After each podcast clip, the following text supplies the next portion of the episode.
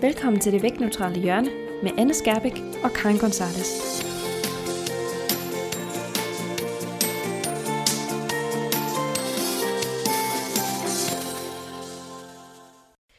Hej alle sammen, og velkommen til afsnit 3 af podcasten Det vægtneutrale hjørne. Mit navn er Anne Skærbæk. Og jeg hedder Karin Gonzales, øh, og jeg har virkelig glædet mig til i dag, for i dag så skal vi snakke om en af de ting, der nok fylder allermest hos de sundhedsprofessionelle, der arbejder ud fra en vægtneutral tilgang til sundhed. Og det er nemlig intuitiv spisning. Ja, og vi har jo allerede nævnt intuitiv spisning en del gange i løbet af den her podcast, netop fordi intuitiv spisning jo er et af de tre fokusområder inden for den vægtneutrale tilgang til sundhed. Og øh, i sidste afsnit, der snakkede vi jo også om det her med, at der jo desværre er rigtig mange sundhedsprofessionelle i Danmark, der benytter sig af nogle af de her redskaber fra intuitiv spisning, til trods for, at de rent faktisk ikke er uddannet i tilgangen. Ja, og da vi jo begge to er certificeret intuitiv spisningsvejledere, øh, så gør det en lille smule ondt at se på, specielt fordi det rigtig ofte bliver brugt som et vægttabsredskab, og det er det bare ikke. Jeg føler virkelig, man skal skære det ud i pap, fordi det kommer op igen og igen, og det er så stor en misforståelse. Men intuitiv spisning er ikke beregnet som et vægttabsredskab. Og i det her afsnit vil vi forsøge at give et lidt mere klart billede af, hvad det egentlig taget er, øh, og også hvordan man lærer at spise intuitivt.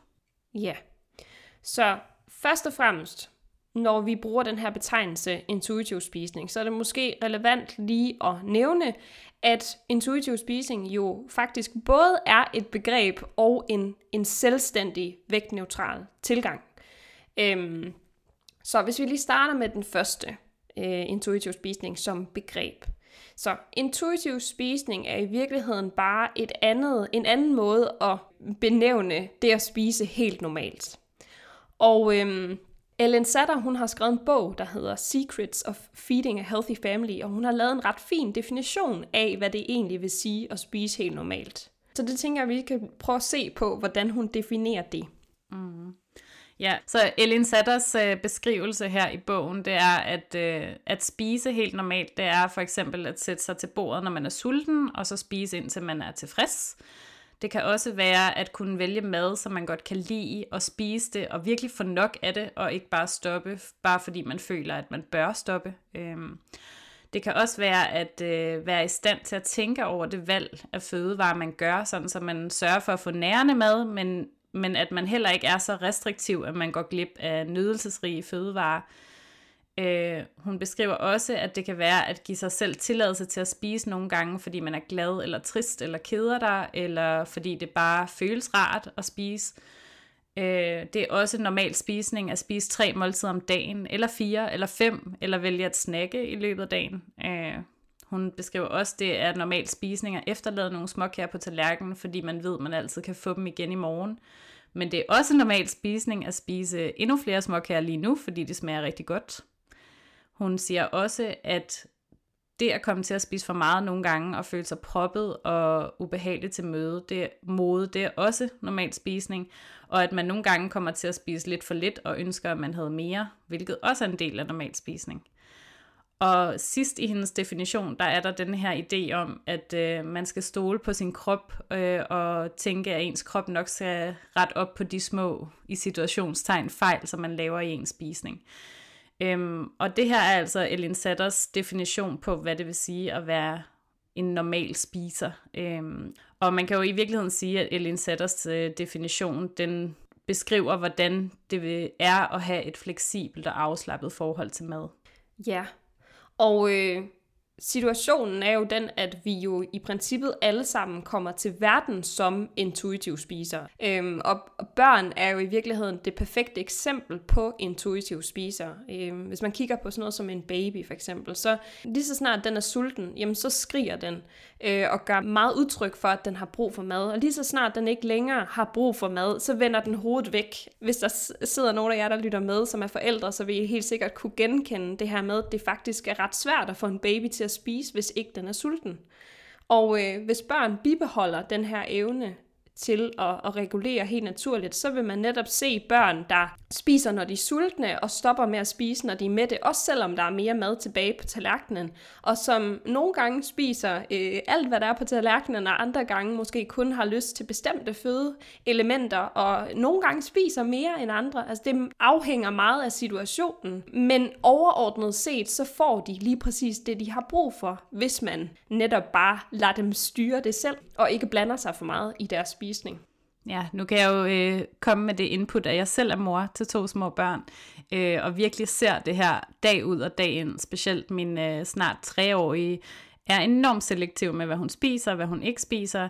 Øh, og det er rigtig, rigtig forskelligt, hvor meget hun spiser ved hvert måltid. Og hun styrer det bare 100% selv, og det er faktisk enormt imponerende at kigge på, og virkelig et godt eksempel på, hvad det vil sige at spise intuitivt. Ja, og øh, det er jo mega fedt, når det kan lade sig gøre øh, at hjælpe sine børn til netop at bibeholde den her evne til at spise intuitivt. Fordi desværre er det bare sådan for rigtig mange mennesker, at den her reguleringsmekanisme, som vi har med øh, fra, fra naturens side, at den bliver påvirket udefra i løbet af vores opvækst. Og det, det sker for de fleste jo faktisk allerede i barndommen øh, af vores ellers velmenende forældre, som for eksempel sætter regler op for, at man skal spise op, også selvom man er mæt, eller som, øh, som trøster os med mad, når vi er, er kede af det, øh, og som derfor får installeret den her tanke om, at, at mad er lige med kærlighed. Mm. Øh, og der er endda også studier, der peger på, at forældre faktisk begynder at snakke slankekurs snak med deres børn allerede fra toårsalderen, hvilket er helt vildt. Altså de begynder allerede at snakke om, hvad der er sundt og usundt, hvad der feder, hvad der ikke feder, hvor meget man må spise af det ene og det andet. Øh, hvilket er et enormt godt eksempel på, hvordan denne her intuitive spisning i barndommen ligesom bliver afbrudt af forældrenes sikkert velmenende input. Ja, lige præcis. Så altså, meget tidligt i livet, der lærer vi faktisk, at vi ikke kan stole på vores krop. Og at vi er nødt til at følge en hel masse regler for at være sikker på at spise den rigtige mad og den rigtige mængde. Så man kommer længere og længere væk fra at lytte til sin krop og hvad den egentlig har brug for. Og øh, det bliver sværere og sværere også at styre mængden af mad, fordi man, man kommer så langt væk fra at kunne mærke sin egen krop. Ja, helt sikkert.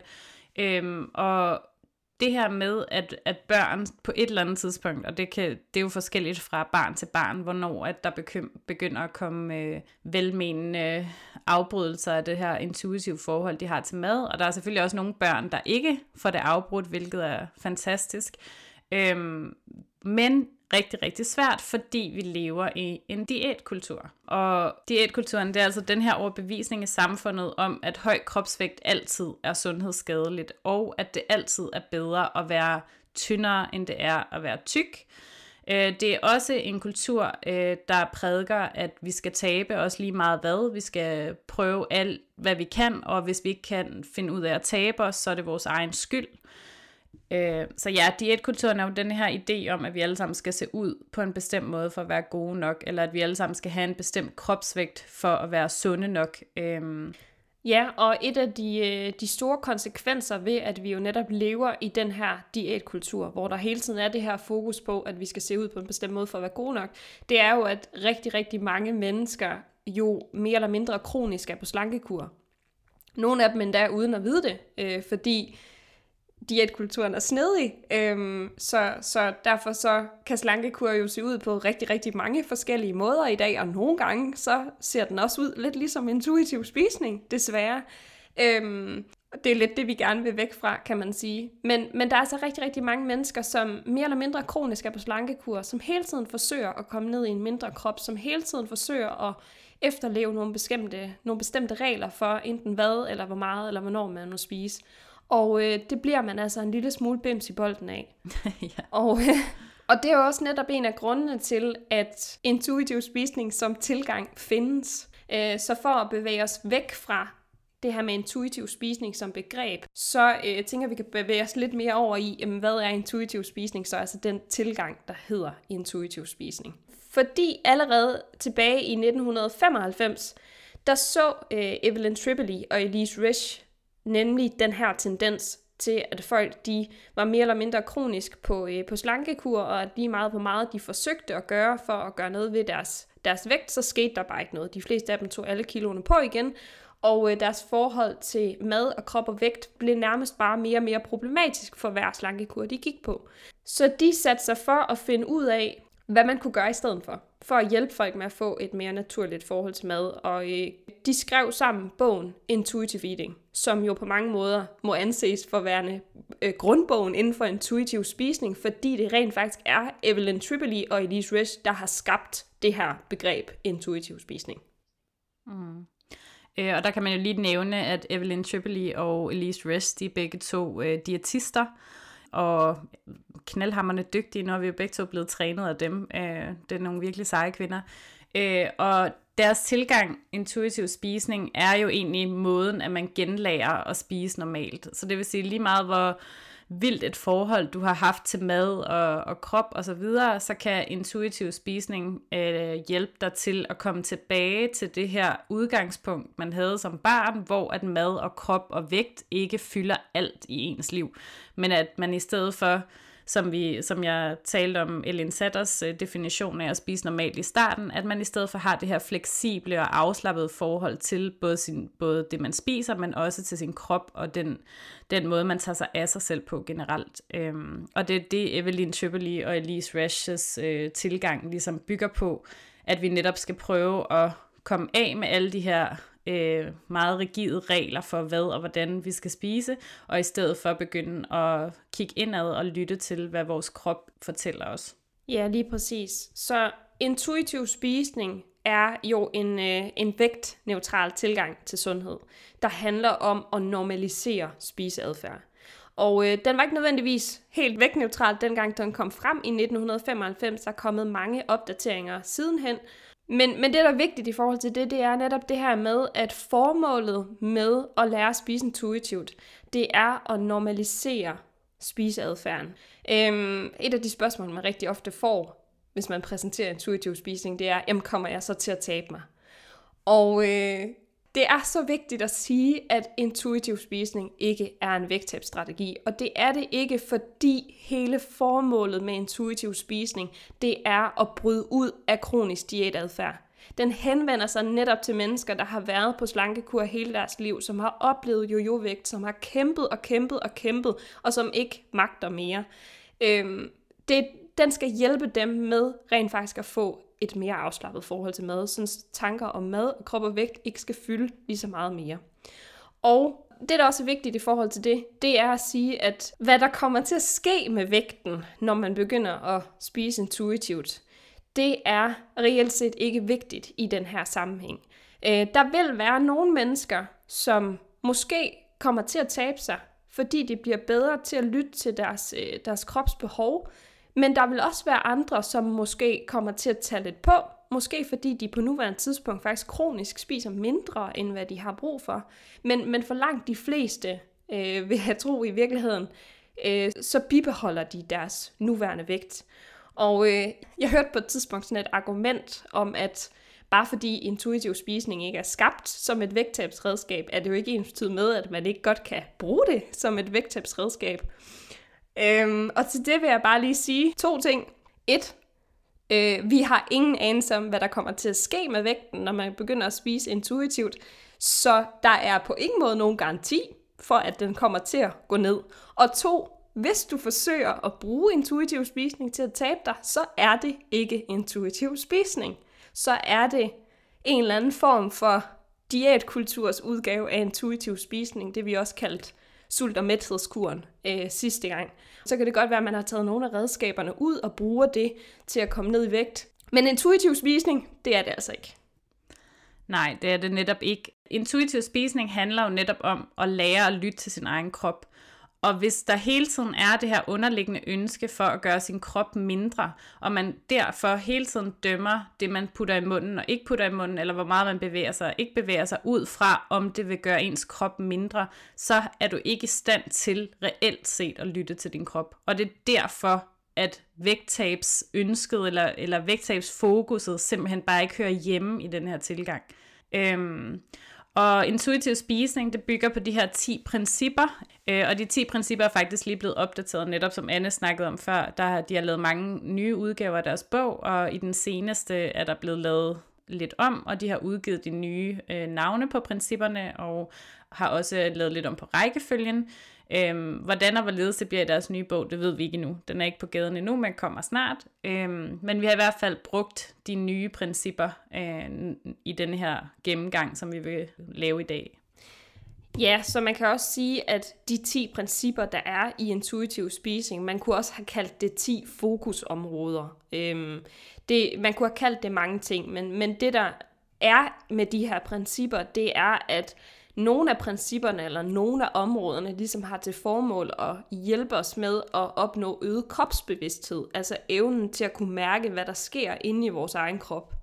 Øh, mærke, hvornår vi er sultne, mærke, hvornår vi er mætte, hvad vi egentlig har lyst til osv., mens andre principper øh, mere har til formål at fjerne nogle af de forhindringer, der lige nu er, for at man kan lytte til kroppen. Så det, er en, det skal egentlig bare forstås som, at der er 10 fokusområder, man arbejder med inden for intuitiv spisning, og der er sådan nogenlunde fast rækkefølge. Det er en god idé at arbejde med dem, øhm, men, men det er ikke regler, det er ikke, du skal gøre det på lige præcis den her måde. Det er bare redskaber til at få et mere afslappet forhold til mad. Ja, præcis. Øhm, og det allerførste princip, der er i, øh, i intuitiv spisning, det hedder afvis slankekursmentaliteten. Øh, og det her første princip, afvis slankekursmentaliteten, det hedder smid alle de slankebøger og sundhedsmagasiner ud, der giver dig falsk håb om, at vægttab er noget, der kan opnås hurtigt, nemt og permanent blive vred på diætkulturen, der promoverer vægttab og alle de løgne, der har fået dig til at tro, at du var en fiasko hver eneste gang en slankekur stoppede med at virke, og du endte med at tage alle de tabte kilo på igen. Så længe du holder fast på bare det mindste håb om, at en ny og bedre kur eller kostplan venter på dig lige rundt om hjørnet, vil det komme til at stå i vejen for, at du kan lære at spise intuitivt. Og her er det jo netop virkelig, virkelig virkelig tydeligt, at det ikke er en slankekur. Og det er også derfor, at det tit gør mig enormt frustreret, når sundhedsprofessionelle bruger intuitiv spisning som en slankekur, fordi det er det aller, aller første princip, at man skal smide den her slankekursmentalitet ud af vinduet. Øhm, og det vil netop sige det her, vi skal give slip på vægttabet. Vi skal give slip på det her fo- kæmpe fokus, der er på, at vi skal tabe os.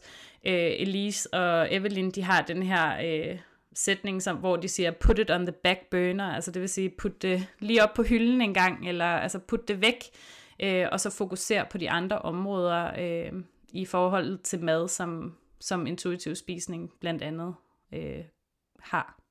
Ja, så det handler altså ikke kun om at droppe slankekuren, slankekuren i sådan en traditionel forstand i forhold til at følge en eller anden kostplan, eller øh, 5-2-kuren, eller hvad det nu kunne være. Altså det her, hvor det er meget tydeligt er en eller anden form for slankekur. Det handler om at give slip på fokuset på at ville tabe sig. Og det er sindssygt svært for rigtig, rigtig mange mennesker. Og jeg vil også øh, jeg vil sige, at, at jeg tror, at aldrig nogensinde jeg har haft en klient øh, i et forløb, som ikke er kommet med et eller andet ønske om vægttab. Men det, man ligger op til her, det er jo netop, at man forsøger at lægge det her ønske om vægttab væk, om ikke andet så bare for en stund. Øh, man putter det om i rygsækken øh, og forsøger ikke at fokusere på det i håbet om, at, at det så med tiden også bliver mindre, og når man så arbejder med de andre principper, så kommer det til at fylde mindre, det her ønske om vægttab, fordi man formentlig finder ud af, at der findes andre ting i verden, der er vigtigere, og at man sagtens kan få et rigtig fint forhold til både mad og til sin krop og til sig selv, uden at tabe sig. Men, men første skridt er altså at fjerne det her fokus fra tallet på vægten. Fjerne det her fokus på hele tiden at ville ændre på sin krop. Ja, præcis. Øh, og det man jo så netop hjælper en klient med, det kan være det her med at blive bevidst om, hvad det er for, nogle, øh, hvad det er for en historie, de har med i rygsækken, når det handler kropsvægt og mad. Øh, og også hvad det er for nogle... Øh, konsekvenser, de slankekur, de har været på, har haft for dem. Altså, hvad har, fordi der er rigtig, rigtig mange mennesker, jeg også møder, som har sådan en eller anden idé om, når ja, men jeg var rigtig, rigtig glad dengang, jeg tabte mig så og så mange kilo, og det vil jeg jo gerne tilbage til, så derfor vil jeg gerne tabe mig igen. Øh, men det er enormt kortsigtet ofte, når man kigger på det. Øh, plus, at der ofte er forbundet, der er så meget... Øh, glæde forbundet med det her vægttab, at man glemmer alt det, der foregår ind bagved, og man glemmer også, hvorfor er det egentlig, man stoppede på den der slankekur? Hvorfor var det, at det ikke var holdbart i længden? Hvad var det for nogle ting, det triggede hos en? Så kan det godt være, at man er blevet en mindre kropsstørrelse, og det har været noget, man har følt har været enormt positivt, og har overskygget alle andre ting. Men faktum er også bare, at slankekurer rigtig ofte medfører øh, overoptagethed af både mad og krop. Det kan medføre et øh, forringet kropsbillede, altså vi kan få det rigtig dårligt med os selv og, og den måde, vi ser ud på. Det kan føre forstyrret spisning med. Øh, det kan have så mange negative konsekvenser. Og det at ligesom gøre klienter opmærksom på, at det er det her, der også sker, det var det her, der også fulgte med alle de her slankeforsøg, øh, det kan være med til at åbne øjnene for, at det er måske tid til at prøve noget andet. Ja, og øh, et af de redskaber, man rigtig ofte bruger til lige præcis den her del af processen, det vil være sådan noget som at få dem til at tegne sådan en mad- eller vægthistorie. Det gør jeg blandt andet på, øh, på mit online-forløb, som jo også har fokus på intuitiv spisning. Og der kan, det kan man for eksempel gøre ved at øh, markere, hvis man laver sådan en linje for ens liv, så markerer man alle de gange, man har været på en slankekur, og så kan man øh, skrive i forbindelse med det, hvordan, øh, hvordan ens forhold til mad har været, og hvor, hvor ens vægt har ligget henne. Og de fleste vil ud fra det godt kunne se, at de netop har fået et mere forstyrret forhold til mad, øh, alt efter hvor mange slankekurer de har været på, og at deres vægt jo har været øh, op- og nedadgående. Altså de har haft øh, jojo-vægt, så, så de har jo ikke på noget som helst tidspunkt opnået det her varige vægttab. Øh, de har for de flestes vedkommende netop bare taget mere på efterfølgende. Så for hver kur, de har været på, er deres vægt blevet højere, øh, og de har fået et mere forstyrret forhold til mad. Mm. Det, det er en rigtig fin øvelse, som, som du snakker om der, som netop også kan gøre, at man kan få øjnene op for, at det er altså ikke mig, der har fejlet. Det er altså ikke min skyld, at det ikke har virket. Og, fordi rigtig ofte så fortæller folk sig selv den historie, at Ej, men det er bare fordi, jeg ikke har fundet den rigtige kur endnu. Eller det er også bare fordi, jeg ikke kunne holde ved i længden. Og det er også bare mig, der er en taber, eller hvad ved jeg.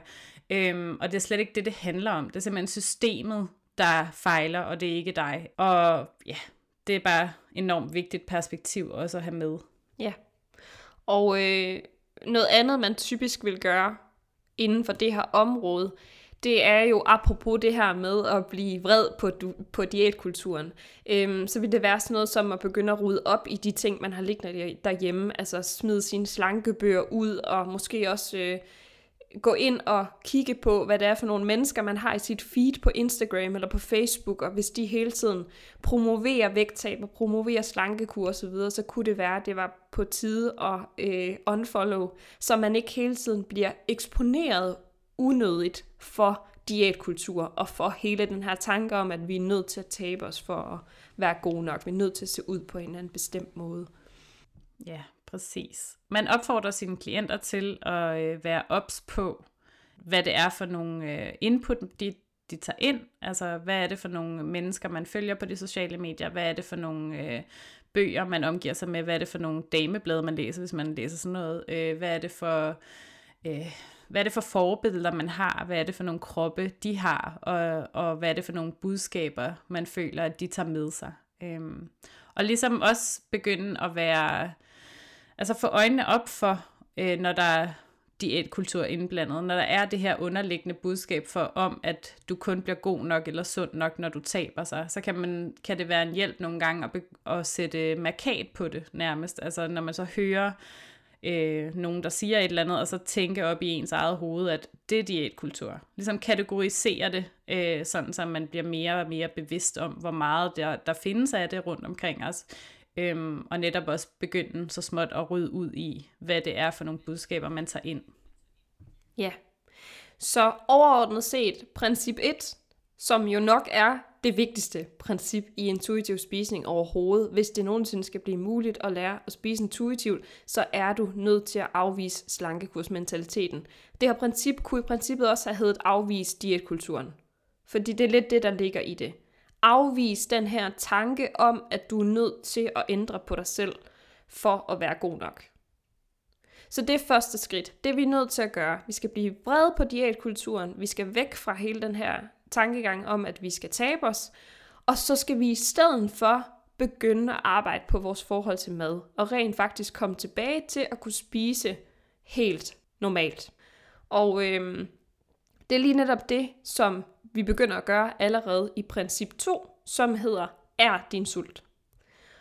Og øh, måden princip 2 bliver beskrevet på, er, Sørg for at give din krop tilstrækkeligt med energi og kulhydrater, for på den måde at undgå at sætte gang i et fysiologisk drive mod at spise. Lige så snart du bliver alt for oversulten, bliver alle intentioner om moderat, bevidst spisning flygtige og irrelevante.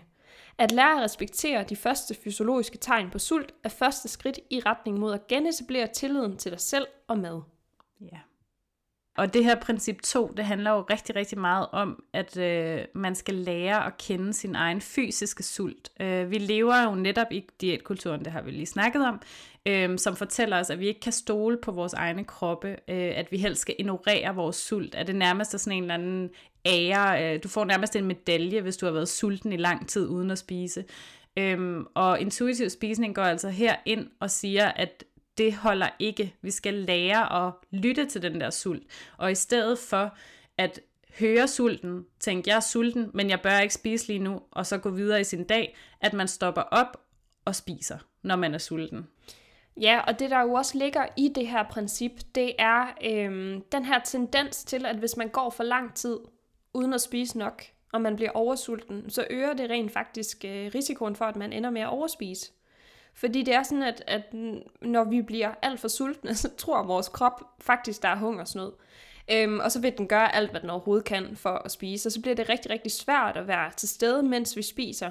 Øhm, og vi har jo typisk brug for en ret stor mængde mad også på én gang, hvis vi ikke har spist i lang tid. Så derfor så kommer vi øh, typisk til at kaste os over nærmest det første det bedste, vi kan komme i nærheden af, og vi kommer også til at spise mere, end hvad der nok på, nu, på, på daværende tidspunkt føles behageligt. Øhm, så hvis vi ikke vi lytter til vores krop, hvis ikke vi, vi giver den det, den har brug for, så, øh, så sørger den altså selv for at tage det. Øh, og det bliver så typisk i sådan ret kalorietætte fødevarer, øh, og det, det kan godt blive en ret ubehagelig oplevelse. Øh, så, så det er vigtigt at lytte til kroppen, hvis ikke man vil, øh, man vil svinge mellem at være øh, mega sulten og så være mega mæt. Øh, hvilket typisk er det mønster, man ser hos mennesker, der netop ikke lytter til deres krop. Ja, og jeg tror også, der er en, en, en af grundene til det her, er også, at øh, det er rigtig ofte, at folk netop venter med at spise, til de er enormt sultne. Øh, fordi at man har den her idé om, at Åh, jeg skal helst ikke spise lidt endnu, og jeg venter lige lidt, og, og så videre, og så videre. Øhm, og det er rigtig ofte, at, man, at folk misser de der spæde signaler af sult øh, netop fordi, at vi ikke er vant til at lytte til dem. Og før at man er på det der sted, hvor ens mave ligesom bare rumler, og man bare tænker, jeg skal bare have noget mad nu, øh, så kommer der enormt mange små sådan... Øh, øh, hvad kan man sige, forsigtige øh, sultsignaler, som kroppen sender ud. Og det kan være sådan noget som øgede tanker om mad, det kan være sådan noget som, øh, at man måske får hovedpine, øh, det kan være sådan noget med, at man har svært ved at koncentrere sig, eller føler sig træt. Øh, der kan være enormt mange følelser øh, involveret, og vi er alle sammen forskellige, øh, så sult kommer også forskelligt til udtryk hos forskellige mennesker.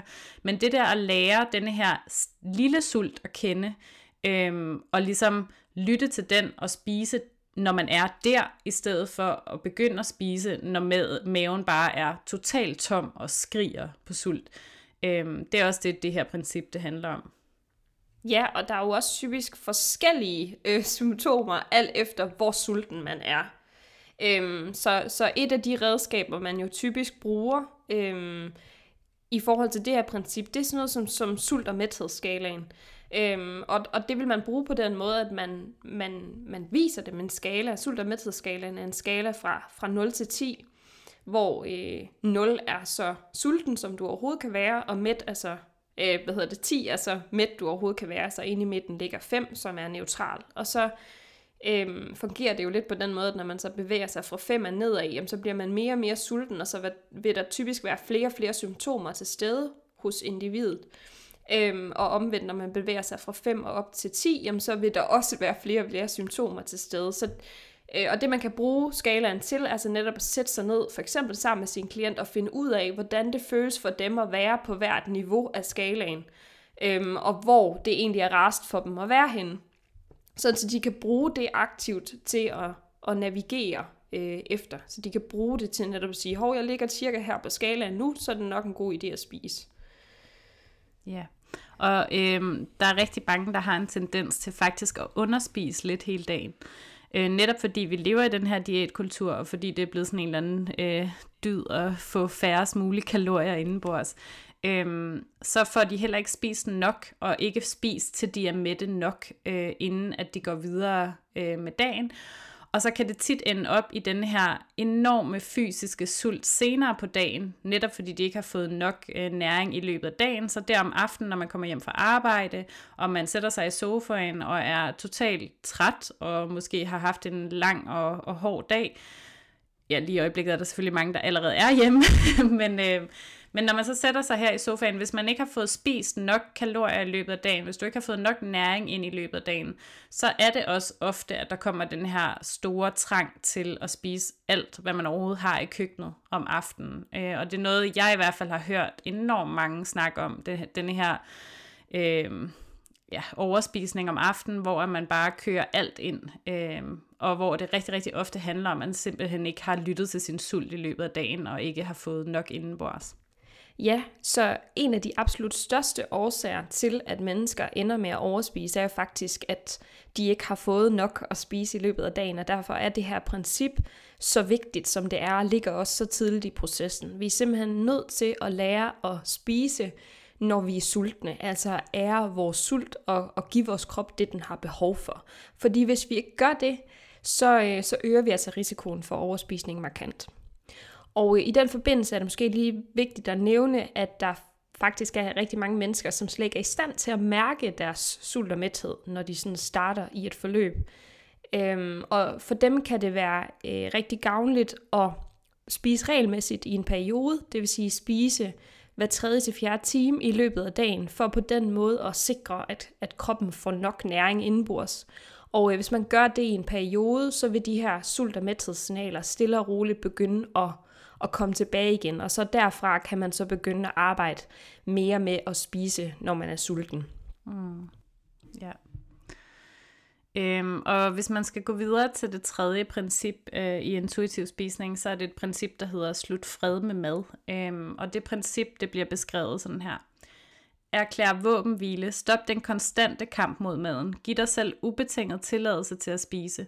Hvis du fortæller dig selv, at du ikke må eller burde spise en bestemt fødevare, kan det føre til en intens følelse af afsavn, der bygger sig op til en ukontrollabel trang og ofte fører til overspisning. Når du endelig giver efter for trangen og spiser den forbudte fødevare, vil spiseoplevelsen være så intens, at du spiser, som var det dit sidste måltid, og efterfølgende sidder tilbage med en overvældende skyldsfølelse. Ja, så nu nævnte jeg jo før det her med, at en af de største årsager til, at mennesker ender med at overspise, rent faktisk er, at de ikke spiser nok i løbet af dagen. Men en anden rigtig stor årsag til, at man ender med at overspise, det er, at man har en hel masse regler for, øh, enten hvad eller hvornår eller hvor meget man må spise. Og specielt når vi har regler for, hvad vi må spise, øh, og at de regler er i form af forbud, altså at der er bestemte fødevarer, vi overhovedet ikke må spise, øh, så fører det til afsavn, som faktisk kan øge risikoen for overspisning. At det fungerer lidt på samme måde som hvis jeg siger til dig, at du ikke må tænke på en lyserød elefant. Øh, det eneste, man kan tænke på, når man får det at vide, det er en lyserød elefant. Øhm, så det vi giver opmærksomhed til, det får vi mere af. Og jo mere vi går rundt og siger til os selv, du må ikke få chokoladekage, du må ikke få chokoladekage, du må ikke få chokoladekage, jo mere får man i princippet bare lyst til at spise chokoladekage. Så man, man får på en måde bare gjort den her fødevare endnu mere spændende, får den sat op på sådan en, en pedestal. Øhm, og på et eller andet tidspunkt, så vil den her trang til den her fødevare altså vokse sig så stor, øhm, at man ender med ligesom at give efter for trangen. Og når det sker, så vil man typisk blive ramt af, af tanker som, nu har jeg alligevel ødelagt det, så kan det hele også bare være lige meget. Øhm, hvilket vil føre til, at man måske ender med at spise hele brædpanden med kage, i stedet for at spise et enkelt stykke, fordi man tænker, at hvis jeg spiser det hele nu, så, øh, så er det der ikke til at friste mig i morgen. Mm. Ja, helt sikkert. Og, og det her øh, princip, det er jo netop en princip, der hjælper en med at komme væk fra den her dynamik, som du lige har beskrevet. Altså det er et princip, hvor man netop slutter fred med alle de her forbudte ting, og med alle de regler, man har sat op for sig selv, om hvad man gerne må spise, og hvad man ikke må spise. Og jo mere man giver sig selv den her ubetingede tilladelse til mad, øh, jo mindre specielt bliver den mad, man, man ellers før har forbudt sig selv, jo mere tager, piller vi den ned fra den her pedestal, som du beskriver, jo mere gør man det til noget helt normalt og en helt almindelig del af ens spisning, at inkludere nogle af de her madvarer, som man ellers har synes var, var enormt spændende og enormt forbudte. Øhm, og det, der kan ske sådan lige i starten af at arbejde med det her med at give sig selv ubetinget tilladelse, det kan godt være, at man kan komme ind i sådan en, øh, jeg tror det er Christy Harrison, der kalder det en øh, honeymoon phase. Øh, der er også nogen, der kalder det donut land, øh, som er den her øh, periode, hvor man bare spiser alt det, der var forbudt i meget store mængder, og spiser det måske hver dag, og bare sådan det er det eneste, man føler, man har lyst til, netop fordi man har forbudt sig selv det i så, så lang tid. Øhm, men der kommer altså et eller andet tidspunkt, hvis man arbejder selvfølgelig bevidst med intuitiv spisning og arbejder på at være en nysgerrig opmærksom over for de her, den måde, man spiser på, så kommer der også et tidspunkt, hvor ens lyst bliver mere varieret, og man får lyst til mange forskellige ting, og ikke kun de her ting, som man ellers har forbudt sig selv. Ja, og øhm, hvis det bliver lidt for, for uoverskueligt, det der med at skulle give sig selv ubetinget tilladelse til at spise alle fødevarer på én gang, så kan man også vælge at, øh, at dele processen lidt mere op i nogle, nogle mindre bidder. Øhm, og det kan man blandt andet ved, det kan man blandt andet gøre ved at øh, sætte sig ned og lave en liste over, hvilke fødevarer man lige nu øh, udelukker, men, men egentlig gerne vil have i sin kost.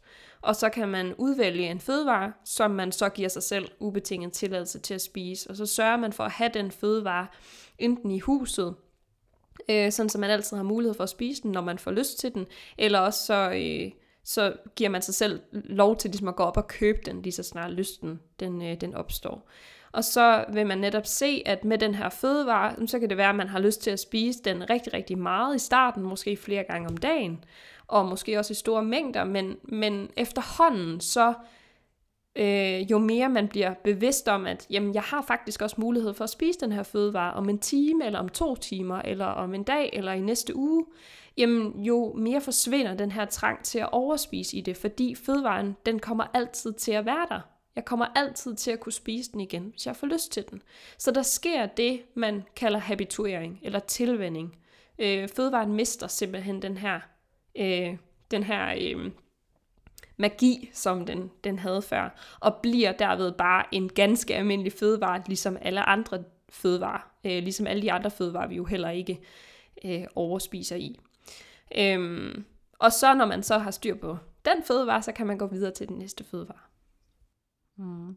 Og dermed virkelig ikke sagt, at, øh, at man udelukker de her fødevarer, for der er også sådan en eller anden undertone tit, så bliver det brugt sådan, ej, men jo mere habituering der opstår, så spiser man mindre af de der fødevarer, øh, fordi de er forbudte, og dem skal vi helst ikke have for meget af, og så bliver det sådan en eller anden negativ øh, spiral igen. Det handler simpelthen om at normalisere forholdet til den her fødevare, sådan så man stadigvæk kan nyde den, men netop som du siger, uden at spise, til man har det rigtig skidt. Ja, så altså det handler jo ikke om, at vi skal øh, blive træt af fødevaren, sådan så vi aldrig nogensinde har lyst til at spise den igen. Øh, det handler bare om, at vi skal vende os til fødevaren, fordi problemet netop er, at når vi får den så sjældent, så vender vi os ikke til smagen af det. Øhm, det er lidt den samme proces, der sker, når man, når man øhm, for eksempel øh, køber ny bil, altså så synes man bare, at den er helt fantastisk, lige når man har fået bilen, ikke? men efterhånden, som, øh, som, som man bliver vant til at køre i den, så bliver det normal tilstanden. Og sådan fungerer det med alle ting. Alt, hvad der er nyt og spændende, det øh, er sådan ekstra wow, men når vi så har, har vendet os til det, så mister det lidt sin, øh, sin effekt, og så vil vi egentlig gerne have noget, noget, noget andet, der er nyt og spændende. Øhm, ja, men, men det er lidt den samme proces her, ikke? At vi skal vende os til at spise de her fødevarer. Vi skal lære, at de kommer altid til at være der. Vi skal give os selv ubetinget tilladelse til at spise dem, hvis vi rent faktisk skal have et afslappet forhold til dem. Og at de gerne må være der. Ja. Og de gerne må være en del af ens kost. Øhm, og for nogen kan det her øh, med at give sig selv ubetinget tilladelse, det kan godt være en lidt overvældende proces. Det kan godt være øh, at gøre det på egen hånd, kan godt være angstprovokerende for rigtig mange mennesker. Øh, og det er specielt i med det her princip, synes jeg, at det er en enormt god idé at få en professionel med ind over, der kan hjælpe en og støtte en, hvis man har et rigtig anstrengt forhold til mad. Øhm, netop for at have en, der så at sige, holder en lidt i hånden igennem processen og hjælper en med at se tingene øh, gennem nogle lidt mere objektive briller, end, end dem diætkulturen har skabt for en. Ja. Og så er det sindssygt vigtigt, når man arbejder med det her princip, at man rent faktisk giver sig selv ubetinget tilladelse til at spise, og ikke en eller anden form for betinget tilladelse, fordi så virker det ikke. Altså, du må spise fødevaren, på alle tidspunkter og i alle mængder. Det er ikke et spørgsmål om, at nu må du kun lige spise den på det her bestemte tidspunkt af dagen, eller du må kun lige spise den i den her bestemte mængde. Øhm, så er det en eller anden form for betinget tilladelse, og så virker det ikke. Så bliver det ikke nok til at kunne øh, skabe den her form for tilvænding. Vi er nødt til at vide, at vi reelt set kan få lov til at spise den mængde, som vi har brug for og lyst til, og øh, på det tidspunkt, vi reelt set har, har lyst til at gøre det. Og øh, det bliver nemmere og nemmere med tiden, når man også bliver bedre til at lytte til sin krop og til sin sult og til sin mæthed og finde ud af, jamen, giver det egentlig mening at spise den her fødevare lige nu? Ja, helt sikkert. Øhm, og så kan vi hoppe videre til princip 4 måske, som hedder udfordre madpolitiet. Øhm, og princip 4, det er beskrevet sådan her. Råb et højt nej til de tanker i dit hoved, der fortæller dig, at du er god, fordi du har spist et minimum af kalorier, eller slem, fordi du har spist et stykke chokoladekage. Madpolitiet opretholder de umulige regler, som diætkulturen har skabt. Politistationen er placeret dybt inde i dit sind, hvorfra madpolitiet konstant kommer med negative kommentarer og beskyldninger. At jage madpolitiet væk er et vigtigt skridt i retning mod at genlære intuitiv spisning. Ja, så madpolitiet er i virkeligheden bare en anden betegnelse for slankekursmentalitet. Det er det i hvert fald, øh, når jeg skal beskrive det for, for mine klienter. Det er alle de her tanker, vi har om enten hvad, eller hvor meget, eller hvornår vi må spise. Den her indre kritiker, som hele tiden, når vi skal i gang med at spise et eller andet måltid, fortæller os, at der er for mange kalorier i, og det er forkert tidspunkt, og det er forkert mængde, og sådan alle de her regler, som gør det enormt svært at lytte til vores krop. Det er dem, vi skal begynde at blive bevidste om. Øhm, og en måde at gøre det øh, er typisk at, nu nævnte du før det her med, det er en, det er en god idé at sætte en betegnelse på noget. Åh, oh, der er diætkultur.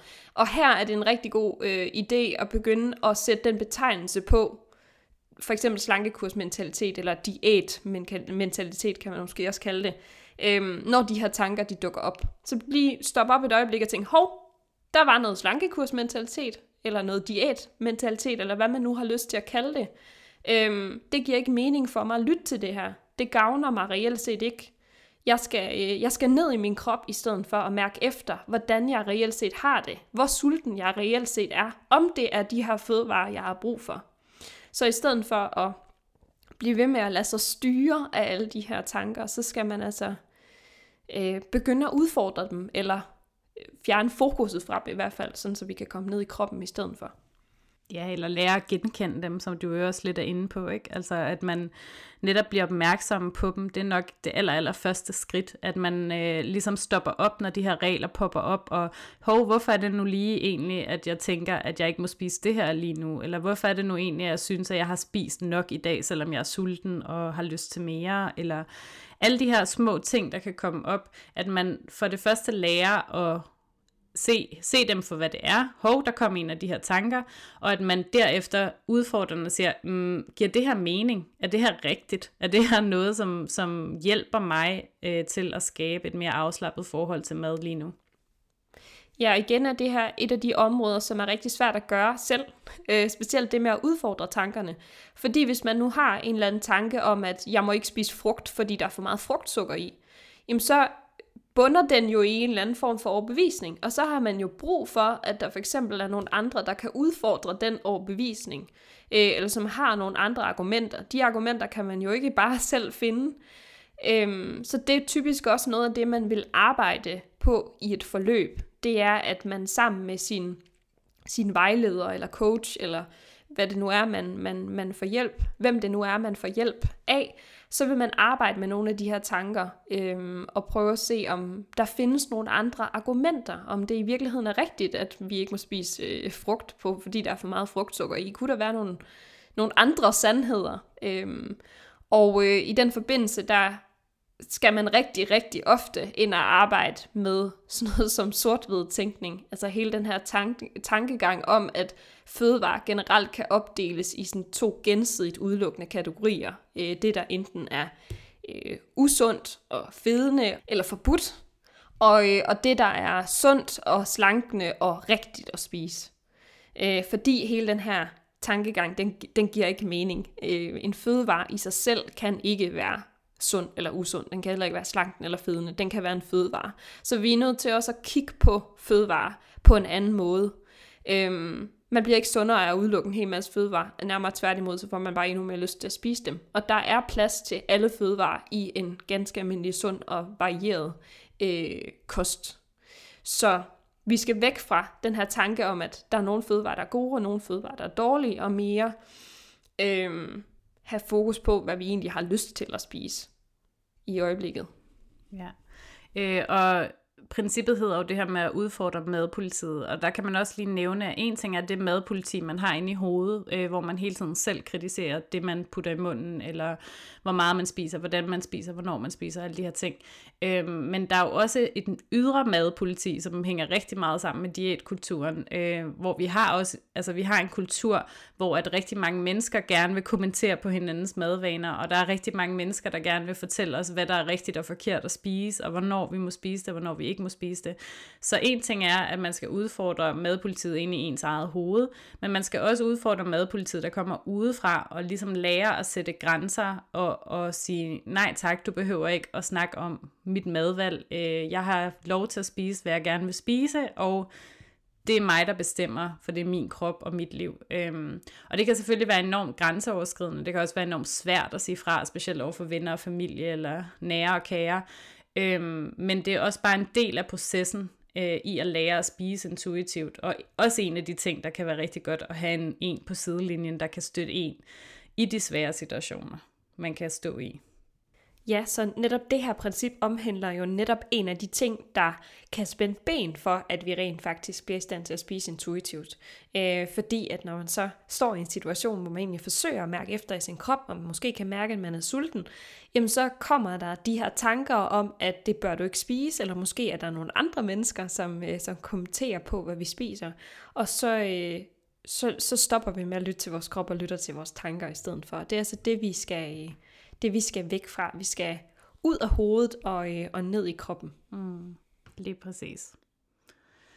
Øhm, og derfra, der kan vi gå videre til øh, princip 5, som er opdag nydelsesfaktoren. Og det er beskrevet sådan her. I Japan har de visdommen til at have nydelse som et af de primære mål for sund livsstil. I vores iver mod at adlyde diætkulturen overser vi ofte en af de basale gaver her i tilværelsen, nemlig den nydelse og tilfredsstillelse, der er at finde i selve spisesituationen. Når du spiser det, du virkelig har lyst til i et miljø, der er indbydende, vil nydelsen være en stor hjælp i forhold til at komme til at føle dig mæt og tilfreds. Ved at give dig selv denne oplevelse, vil du opdage, at det blot kræver den rette mængde mad for dig at beslutte, at du har fået nok.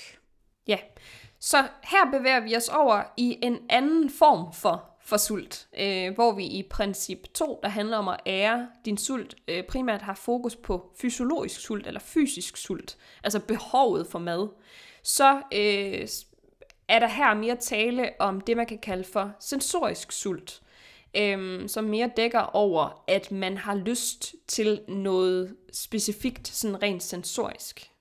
Ja, så det der er tale om i øh, det her øh, princip, hvor vi netop taler nydelse, det handler rigtig meget om, hvad er det for nogle ting, der skal til for at tilfredsstille os, og for øh, at vi opnår denne her nydelse, når vi spiser.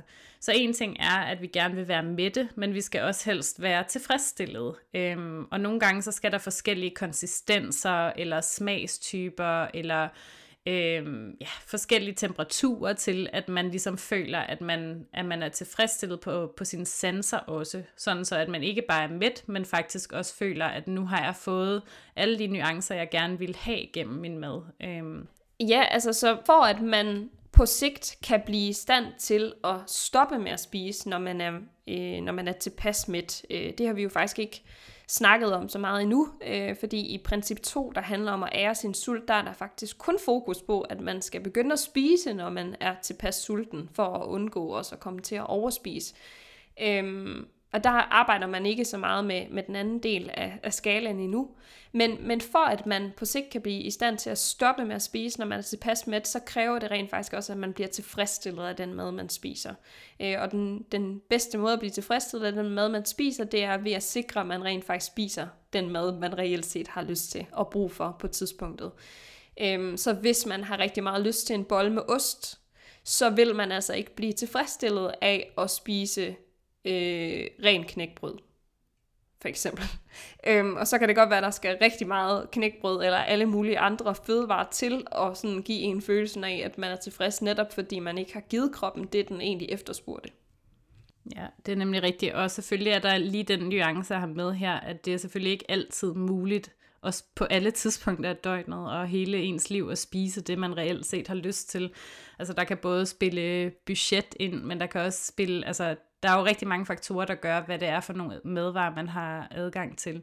Og det er ikke altid, man lige har det i køleskabet, man nu engang har lyst til. Men det handler om at prøve at ramme så godt som muligt, hvad man har lyst til i, på et givet tidspunkt, og også prøve at ramme, hvor mæt har jeg lyst til at være. Altså, hvis man nu skal ud og dyrke motion lige bagefter, så har man måske ikke lyst til at være propmæt, så har man måske brug for noget, der ligger lidt lettere i maven.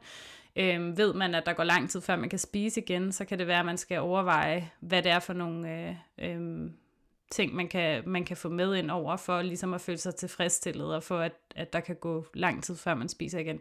Så det handler også om det her med at finde øh, en måde at spise på, hvor at man forsøger så vidt muligt at tilfredsstille ens lyster, øh, og, og spise det, man, man har det rigtigt, altså man, en selv og ens krop har det bedst med.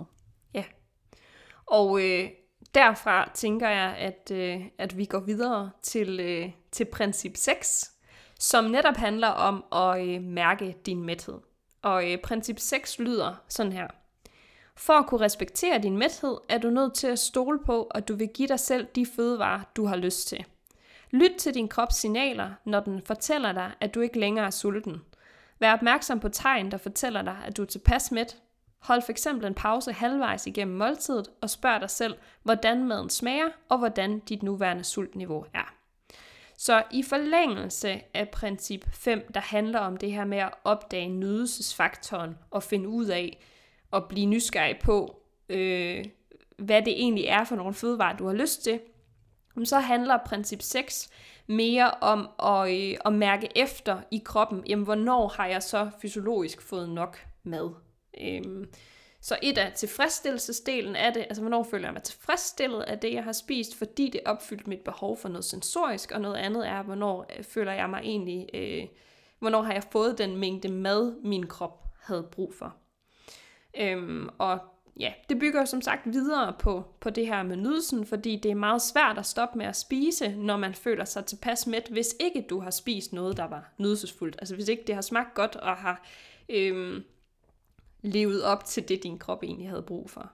Så det er derfor, at vi er nødt til at opdage nydelsesfaktoren, inden vi begynder stille og roligt at arbejde på at stoppe med at spise på det tidspunkt, hvor kroppen så også siger, at vi mængdemæssigt har fået nok at spise.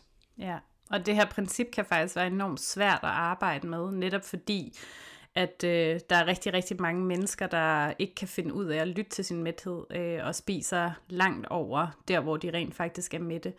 Øhm, og det man sådan ligesom starter med, det kan, man kan både gå tilbage til den her sult- og mæthedsskala, som du nævnte, hvor man sådan ligesom Øhm, men nysgerrighed begynder at, at udforske lidt, okay, hvor mæt, hvor, hvor har jeg det bedst øh, på mæthedsskalaen? Hvor er det, jeg føler mig tilfredsstillet, og jeg føler mig mæt i længere tid? Fordi det handler også ofte om at finde, altså en ting er, at hvis man spiser til man bare er en lille bitte smule mæt, men så bliver man ofte meget hurtigt sulten igen, og øh, så at finde den her balance, hvor det er her, jeg har det godt. Det er faktisk her, jeg føler mig behageligt mæt, og hvor der går lidt længere tid, inden jeg skal spise igen, og hvor at det, ja, jeg bare, min krop har det bedst. Øh, og at lære sin mæthed at kende, det handler jo rigtig meget om at prøve at udforske og være nysgerrig på sin mæthed, uden at dømme den. Øhm, for ja, det er lidt igen det her med madpolitiet, ikke? Altså, vi skal ikke dunke os selv oven i hovedet, hvis vi kommer til at spise for meget i situationstegn. Øhm, for det er bare en mulighed for ligesom at være nysgerrig og tænke, okay, nå, i dag fik jeg lige spist lidt for meget af det her. Øhm, kan jeg vide, hvorfor jeg egentlig gjorde det? Var jeg distraheret? Var det fordi, jeg øh, øh, tænkte på noget andet? Sad jeg og kiggede på mobilen? Øh, var det fordi, at det smagte helt vildt godt? Øh, var det, altså, hvad er det, der lige skete? Og hvorfor var det, at jeg spiste mere, end jeg egentlig havde lyst til? Øhm, og så tager man den erfaring med i rygsækken, og så næste gang man spiser et måltid, så husker man måske på nogle af de ting, man har lært. Øhm, og det er altså en lang proces. Og så er det også virkelig vigtigt at huske øh, at gå tilbage til den her definition af almindelig spisning eller normal spisning, at det er altså også helt normalt at overspise nogle gange. Det er altså ikke den her demonisering, som det bliver gjort til, at det er det værste, der overhovedet kan ske i dit liv, at du overspiser. Selvfølgelig er det ikke rart, hvis du overspiser altid og hele tiden, øhm, men det, at det sker en gang imellem, det er altså ikke farligt, og det er en helt normal mekanisme, Øhm, og der kan man ligesom holde denne her, øh, holde det i hovedet, at ja, jeg har spist lidt for meget lige nu, det går over igen. Ja, og i forlængelse af det vil jeg lige sige, at, at det er jo også vigtigt at holde sig for øje, at der er forskel på det at spise lidt for meget til et måltid, altså kom komme til at spise mere, end man lige øh, fysisk havde brug for i situationen, fordi det bare smagte mega godt, og så have en reel overspisning, som jo egentlig er defineret ved, at man har mistet kontrollen over mængden, man har spist, og har spist meget mere, end hvad andre mennesker vil spise under de samme omstændigheder. Og, og vi har nok lidt en tendens til at bruge øh, betegnelsen overspisning meget, i sådan meget bred forstand, Øhm, og netop sige, at jeg, spi- jeg overspiste til aftensmad, fordi man har spist to portioner. Øh, og det har man egentlig ikke gjort, man har bare spist mere, end hvad kroppen havde brug for. Øhm, så jeg tænker også, at, at man måske kan med sig selv måske blive lidt mere bevidst om, hvornår man siger det ene, og hvornår man siger det andet. Fordi det at spise lidt mere, end hvad kroppen egentlig havde brug for, det er altså meget normalt, og det gør alle mennesker indimellem. Og som du også siger, Karin, det sker der altså ikke noget ved. Altså det værste, der kan ske, det er, at du får lidt ondt i maven, og at der går længere tid, før du bliver sulten igen.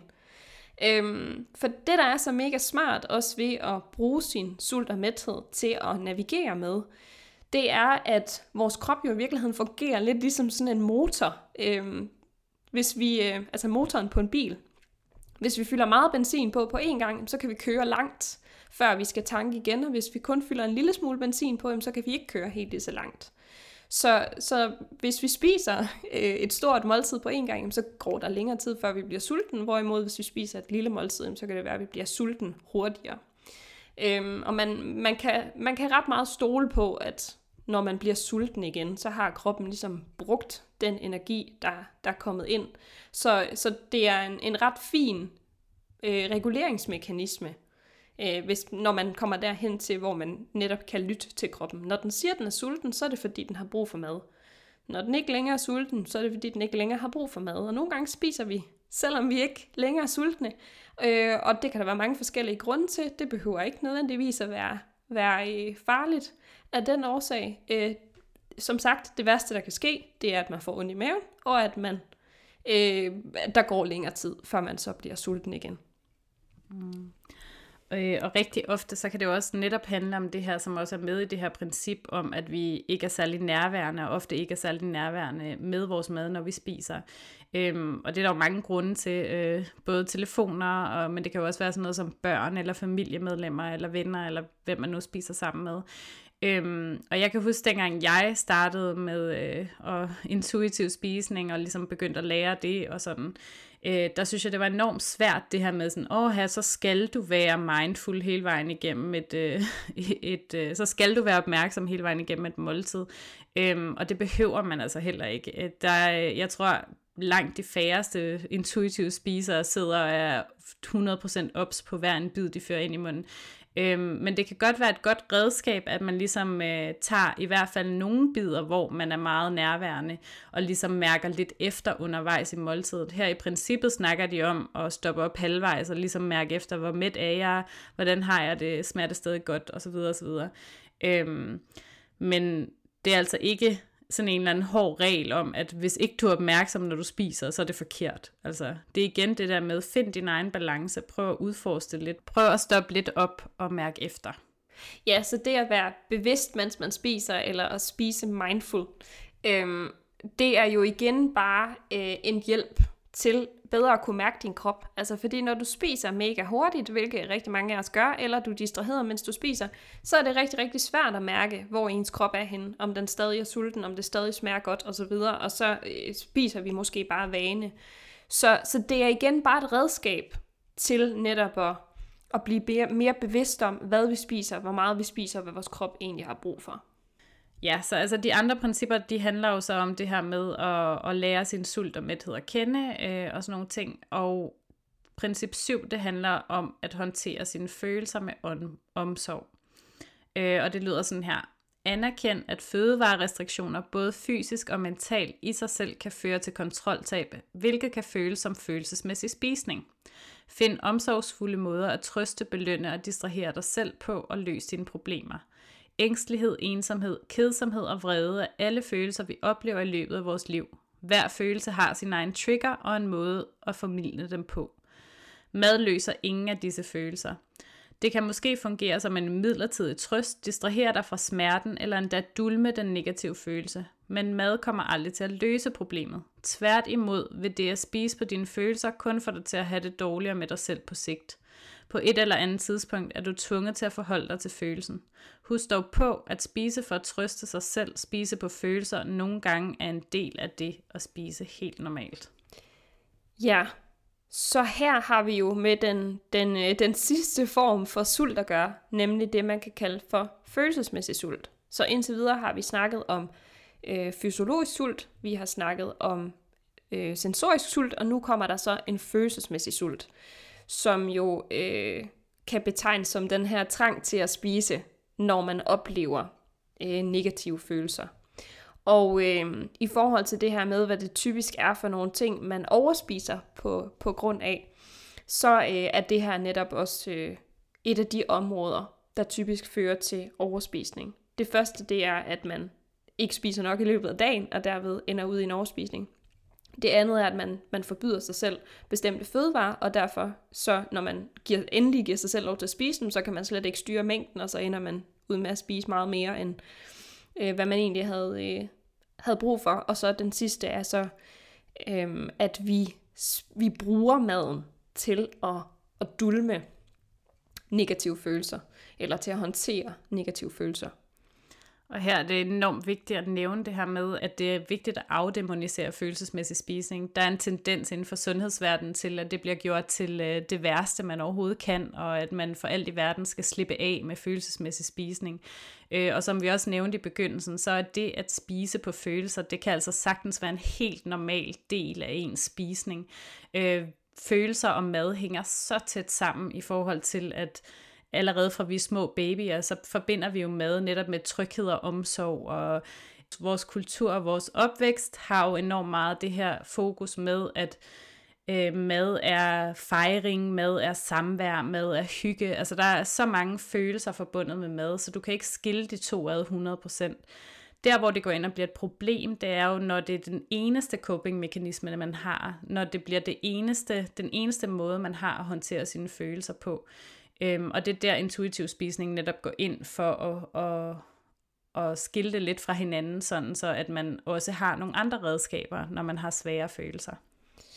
Ja, og i forlængelse af det vil jeg også sige, at, at det jo også først bliver problematisk, når du øh, oplever decideret overspisning på grund af øh, følelsesmæssig sult. Altså, at man spiser rigtig, rigtig store mængder mad, for at dulme øh, de her negative følelser. Fordi de fleste af os spiser jo i et eller andet omfang på vores følelser øh, i løbet af sådan en ganske almindelig dag. Altså, hvis jeg keder mig lidt ekstra, så kan det godt være, at jeg sådan spiser nogle små hyggelige ting, eller hvis jeg lige har brug for sådan at sidde og hygge mig foran fjernsynet, så kan det også godt være, at jeg spiser et eller andet, uden nødvendigvis at have et fysiologisk behov for det. Men det er overhovedet ikke på noget, altså på noget som helst plan problematisk, hvis der egentlig var plads til det. Øhm, og at det ikke øh, fører til nogen sådan en hel masse negative tanker, eller at, at man mister kontrollen over sin spisning. Altså så det er også vigtigt at sige, at, at der er ret stor forskel på de ting, og de fleste mennesker i et eller andet omfang spiser lidt på deres følelser. Øhm. Ja, så altså det her princip, øhm, netop fordi det er sådan et stort emne, og der bliver talt rigtig meget om følelsesmæssig spisning, så har vi faktisk tænkt os at lave et afsnit øh, længere fremme, hvor at vi kommer lidt mere ind på, hvad det er for nogle mekanismer, der kan gøre, at man spiser på følelser, og hvordan man kan arbejde med det. Øhm, så jeg tænker, at vi går videre til næste princip. Ja. Så øh, princip 8 handler om at respektere sin krop. Og øh, princippet lyder sådan her. Accepter dit genetiske udgangspunkt, på samme måde som at man aldrig vil forvente, at en person, der bruger størrelse 38 sko, vil kunne klemme sig ned i en størrelse 36, så gør det samme sig også gældende for vores kropsstørrelse. Men mest af alt respekter din krop, så du kan få det bedre med, hvem du er.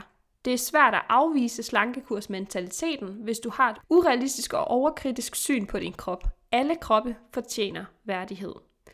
Og øh, der vil jeg lige sige, at øh, for de af jer, der er hurtige, så læner det her princip sig jo meget op af et af de andre fokusområder, der er inden for den vægtneutrale tilgang, nemlig kropsaccept.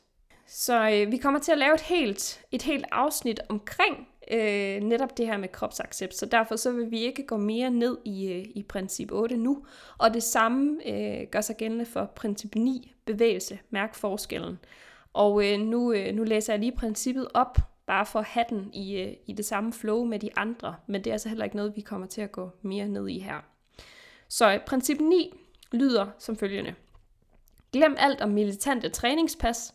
Kom i gang med at bevæge din krop og mærk forskellen. Skift dit fokus til, hvordan det føles at bevæge din krop, i stedet for at fokusere på, hvor mange kalorier du forbrænder. Hvis du fokuserer på, hvad du får ud af at bevæge dig, f.eks. mere energi, så kan det komme til at være den afgørende faktor for, hvorvidt du vælger at løbe en frisk morgentur, eller hvorvidt du vælger at udsætte din alarm og så videre. Ja, og altså de her to principper kommer vi jo så til at behandle i andre afsnit og gå meget mere i dybden med, hvad det går ud på. Øhm, og det sidste princip i intuitiv spisning, øhm, for det første vil jeg lige nævne, inden jeg overhovedet nævner princippet, at det her er det absolut sidste. Øhm, der går rigtig lang tid, før man kommer til det sidste princip, øh, når man arbejder med sin spisning, fordi man rent faktisk først skal have et intuitivt forhold til mad, før at man overhovedet kan komme til det sidste princip. Øhm, det sidste princip, det hedder, er din sundhed, øh, eller blid ernæring. Øh, og det lyder sådan her. Træf fødevarevalg, der både ærer din sundhed, din smagsløg og får dig til at føle dig godt tilpas. Husk, at du ikke behøver at spise perfekt for at være sund. Du vil ikke pludselig komme til mangeltilstand eller blive usund på grund af en enkelt snack, et enkelt måltid eller en enkelt dags spisning. Det er, hvad du spiser over en længere periode, der er vigtigt. Det er fremskridt og ikke perfektion, der tæller. Øhm, og i det her princip, øh, der er det, at man begynder at tage ernæringen med ind over, og prioritere ud fra, hvad der er optimalt at spise for ens krop, hvornår ens krop har det bedst, hvad det er for nogle fødevarer, man skal inkludere for, at øh, ens sundhed øh, har, har det godt. Altså, hvad er det for nogle øh, madvarer, der, der gør, at man øh, føler, man har energi i, og at man føler, at man øh, får det, man skal have, øh, kan man sige. Og øh, ja, som sagt er det bare rigtig vigtigt, at det her det er det absolut sidste, man arbejder med, fordi begynder man at tage det her ind for tidligt, så kan det rigtig nemt begynde at gå over i noget forstyrret spisning igen, hvor at man øh, bliver enormt overoptaget af, hvad der er øh, situationstegn sundt og usundt, og, og have, altså de her regler, man ellers har arbejdet med at komme væk fra, kan begynde at komme ind igen. Øhm, så det er altså først, når man har normaliseret sit forhold til mad, at man kan begynde overhovedet at tænke i øh, ernæring. Ja, Ja, og med ernæring menes der her, hvordan man kan spise ganske almindeligt, sundt og varieret. Ja. Altså så, hvis man har spist en smule ensidigt undervejs i processen, så vil det være her, man stille og roligt begynder at øhm, implementere flere fødevarer og sikre, at man spiser mere varieret. Altså måske øhm, finder nogle strategier til, hvordan man kan få lidt mere grønt ind i sin frokost, eller øhm, hvordan man kan få lidt mere fibre ind i sin kost osv. Øhm, men, men det, det er bare med det formål at sikre variation. Og jeg vil sige, jeg har faktisk aldrig nogensinde arbejdet med princip 10 med nogle af mine klienter, fordi rigtig mange af dem, de ved udmærket godt, hvordan man spiser sundt og varieret. Øh, så, så de fleste af dem, de gør det i forvejen. Altså der er det bare et spørgsmål om, at de skal have implementeret nogle fødevarer, som de har haft svært ved at håndtere, og de skal blive bedre til at mærke deres sult og mæthed. Det her princip, det når vi aldrig at arbejde med, fordi det kan de i forvejen. Og jo bedre de bliver til at lytte til deres krop, jo nemmere bliver det også for dem at mærke efter, at de faktisk måske har, har, har lyst til at spise grønt. Øhm, til frokost og har lyst til at spise noget mere fiberigt, fordi det giver en bedre følelse i kroppen.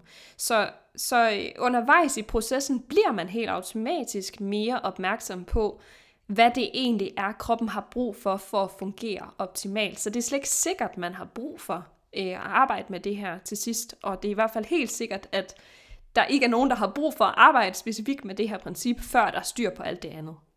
Mm. Ja, jeg er helt enig. Øh, og jeg kan rigtig godt lide, at du snakker om det her med, at det sidste princip, det handler rigtig meget om at inkludere ting. Øh, og få mere af ting ind i kosten. Det handler jo netop ikke om at lave restriktioner eller opsætte regler, som man har arbejdet rigtig hårdt for at komme ud af. Det handler om at se på ens kost og tænke, hvad har jeg lyst til at få mere af? Hvad er det for nogle ting, der, der giver mig, øh, der understøtter mit helbred på den bedste måde? Øh, Ja, og øh, Evelyn Tribbley og Elise Resch skriver jo faktisk også i deres øh, Intuitive Eating Workbook, at hele formålet med øh, intuitive eating eller intuitiv spisning som, som tilgang, det er at, at opnå autentisk sundhed. Og autentisk sundhed er netop det, at man bliver i stand til både at kunne øh, forholde sig til de retningslinjer, der ligger øh, i forhold til hvad vores krop har brug for, for at være sunde. Altså der er jo nogle retningslinjer for, at vi skal være fysisk aktive. Der er nogle retningslinjer for, at det er en god idé at spise frugt og grønt og få nok fiber osv. Øh, og den viden, den skal vi så blive i stand til at koble op på øhm, den viden, der ligger i vores krop. Så det vil sige, at et er at vide, hvad der er godt for kroppen, men, men vi skal også øhm, tage højde for, hvad vores krop fortæller os fra, øh, fra øjeblik til, til øjeblik. Ja, øhm, her der tænker jeg også, at det er vigtigt at understrege, at intuitiv spisning jo netop ikke er en anti-sundhedsteknik. Øh, øhm, sundheden kommer, og den kom, men den kommer på et tidspunkt, hvor at folk allerede har normaliseret deres forhold til mad.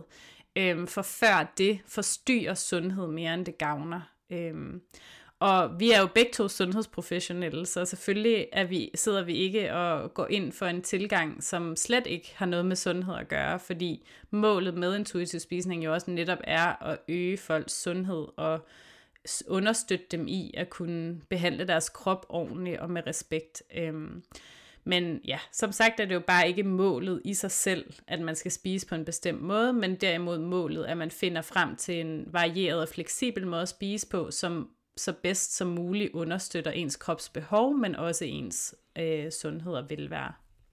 Ja, så i virkeligheden er intuitiv spisning jo øh, et ret komplekst fænomen øh, på mange måder. Altså det bliver ofte fremstillet som om, at intuitiv spisning udelukkende handler om at spise på, på sult og mæthed, men der er jo så mange nuancer i intuitiv spisning, øhm, og så mange signaler, vi kan forholde os til. Så i virkeligheden handler det jo bare om at kigge på al den information, du har til rådighed om, hvad det er, du har lyst til, hvor sulten du er på tidspunktet, hvad der er mulighed for i den kontekst, du er i, og så træffe det valg, som virker bedst øh, ud fra de muligheder, der er. Mm jeg tænker egentlig, at vi har kommet godt rundt om intuitiv spisning nu. Øhm, selvfølgelig, øh, som du nævnte før, så kommer vi til at dykke mere ned i, øh, i de principper, der handler om bevægelse, og princippet, der handler om kropsaccept, og vi kommer også til at dykke mere ned i følelsesmæssig spisning på et tidspunkt. Øhm, men nu har vi i hvert fald ridset op, hvad principperne handler om, og, og fået øh, ja, kommet lidt rundt i krogene om, øh, hvad, ja, hvad intuitiv spisning er. Ja. Og øh, i mellemtiden, der øh, skal I, der sidder og lytter med, være velkommen til at øh, gå ind og læse mere på vores hjemmeside, www.vægtneutralsundhed.dk. Øhm, og øh, I kan selvfølgelig også følge os på de sociale medier, hvor vi jo også hele tiden deler, øh, jeg gør ikke så meget, men Karin deler rigtig meget, øh, tips og øh, tricks i forhold til at spise intuitivt. Du kan finde os, hvis du søger på vores navne, Anna Skærbæk og Kai Gonzalez. Og øh, hvis I synes, at den her podcast var god, så vil vi selvfølgelig også blive rigtig glade, hvis, øh, hvis I vil dele den med andre, som øh, måske kunne være interesseret i at lytte med. Ja. Øhm, så det sidste, der er at sige, det er nok bare tak for i dag, og tak fordi I havde lyst til at lytte med, og vi høres ved.